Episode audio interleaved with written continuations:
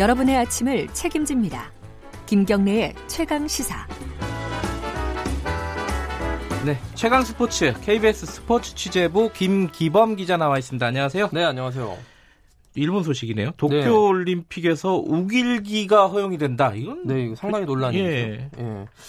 도쿄 올림픽 조직위원회가 있잖아요. 네. 2020년 거기에 이제 우리 국내 한 언론사가 이메일로 질의를 보냈는데요. 내년에 올림픽 에 우길기 응원을 허용할 것이냐 이렇게 그 문의를 했는데 거기에 네. 대해서 허용하겠다라는 답변이 공식 답변이 왔습니다. 네.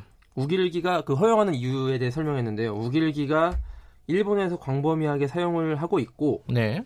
우길기 자체가 어떤 정치적 의미를 담고 있지는 않다. 그래서 금지 품목으로 간주하지 않고 있다. 이런 공식 답변이 왔습니다. 아하. 그 IOC 원장은 이제 그 스포츠 경기에서 어떤 정치적인 어떤 주장이나 그런 걸 담은 것들을 금지하고 있습니다. 예를 네. 들어 독도에 관련된 어떤 응원 문구가 나온다. 이런 것은 또 안 되는 거거든요. 예전에 아. 2012년 런던 올림픽 당시에 우리나라의 박종우 선수가 독도는 우리 땅이라는 그 편말을 들고 세레머니를 펼쳤다는 예. 이유만으로 이 징계 대상이 될 정도였는데요.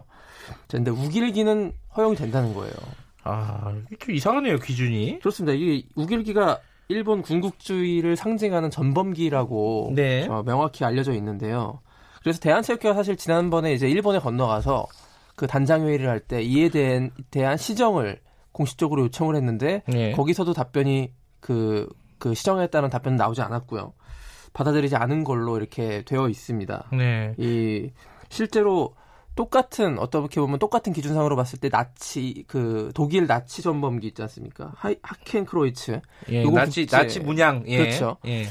그 국제 스포츠 대회에서 엄격하게 금지되어 있거든요. 이런 그래요. 그 음. 이것과 우길기는 좀 다르게 취급한다는 점에서 조금 이해하기 어려운 예. 그런 것이 되어 있는데요.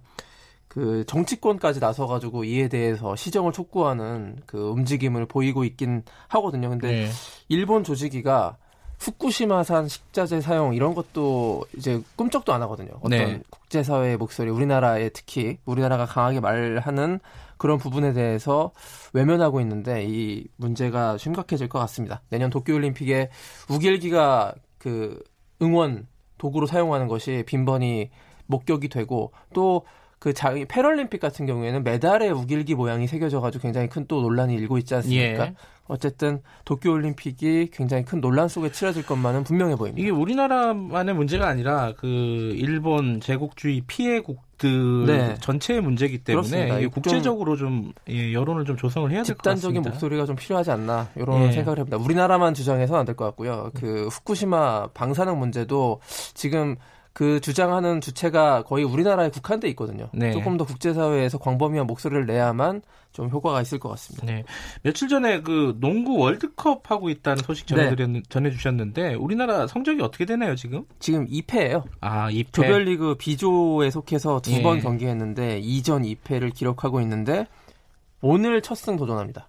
아, 오늘요? 네, 어디랑 오늘 하는데요? 그 나이지리아랑 하는데요. 음, 3차전인데 오늘은 한번 해볼 만하다. 이런 얘기가 솔솔 나오고 있는 이유가 예.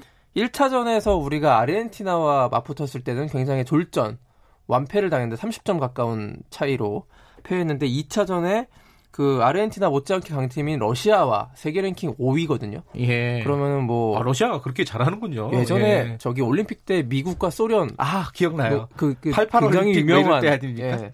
역사적으로 미국과 저 소련이 농구의 라이벌이었고요. 예. 러시아도 아직도 남아 있습니다. 그런 예. 그래서 어제 우리 아 그저께 우리랑 경기를 했었는데 그 2쿼터, 3쿼터 초반까지만 해도 한 점 차까지 우리가 팽팽한 승부를 벌일 아? 정도로 어. 러시아와 대등한 승부, 러시아의 그 장신숲을 뚫고 우리나라 가드와 어떤 라거나 선수들 이런 선수들이 굉장히 좀 선전했어요. 네. 그 1차전에는 우리나라가 장기인 우리나라가 키가 크지 않기 때문에 3점 슛을 잘 쏴야 되거든요. 네. 근데 1차전에서는 그 시도가 너무 소극적이었고 2차전에서는 3점 슛을 활발히 시도하고 골밑 돌파도 많이 했습니다. 그래서 네. 희망적인 모습을 보여서 오늘 3차전은 기대해 볼 만한데요.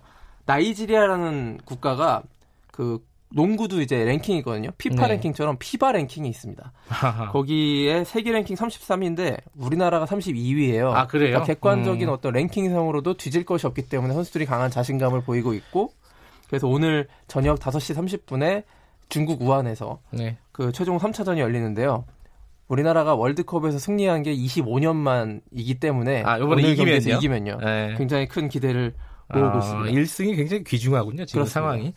예, 오늘 스포츠 소식 여기까지 듣겠습니다. 고맙습니다. 고맙습니다. KBS 스포츠 취재부 김기범 기자였습니다.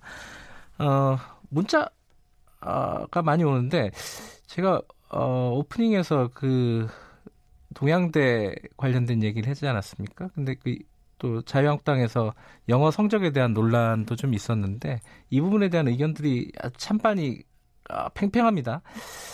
조국 후보자에 대한 여론이 어떻게 달라졌는지 3부에서 자세히 전해드리도록 하겠습니다.